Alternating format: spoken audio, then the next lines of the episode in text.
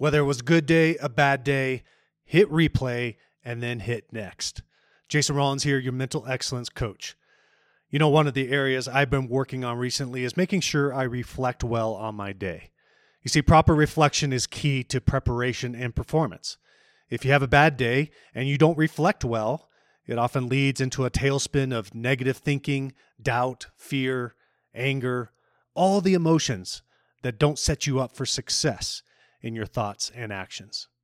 And on the other side of the coin, when you have a good day and you don't reflect well, there's a better chance you're going to become complacent, lazy, overconfident, and forgetful that there's going to be more bad days to come. And you need to keep sharpening the axe. This past week, I had a day. You know, one of those days where a few things went poorly and it turned my mindset upside down. Anger, frustration, doubt, discouragement, anxiety. All those emotions came flooding to my mind and in my heart throughout the day, and it messed with me.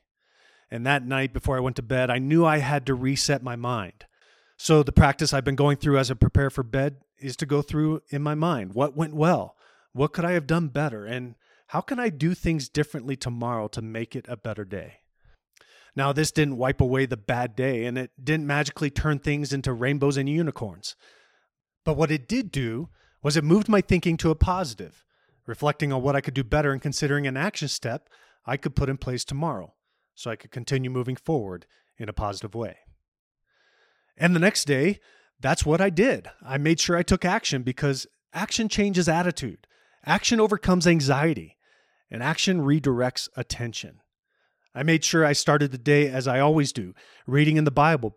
That's Deo oh before digital, putting God first before I do anything else. I got a workout in to increase my energy and get a check in the win column. And then I went on to work and took steps I knew needed to happen, at least what I could control in order to win the day. You know, Isaiah 40, 31 is something I've been thinking about and meditating on quite a bit. And it says this But they who wait on the Lord shall renew their strength. They shall mount up with wings like eagles. They shall run and not be weary. They shall walk and not be faint. You know, many times when I read this verse, especially in difficult times, I focus on strength, running, walking, flying without getting tired. And I overlook what all this hinges on waiting on the Lord.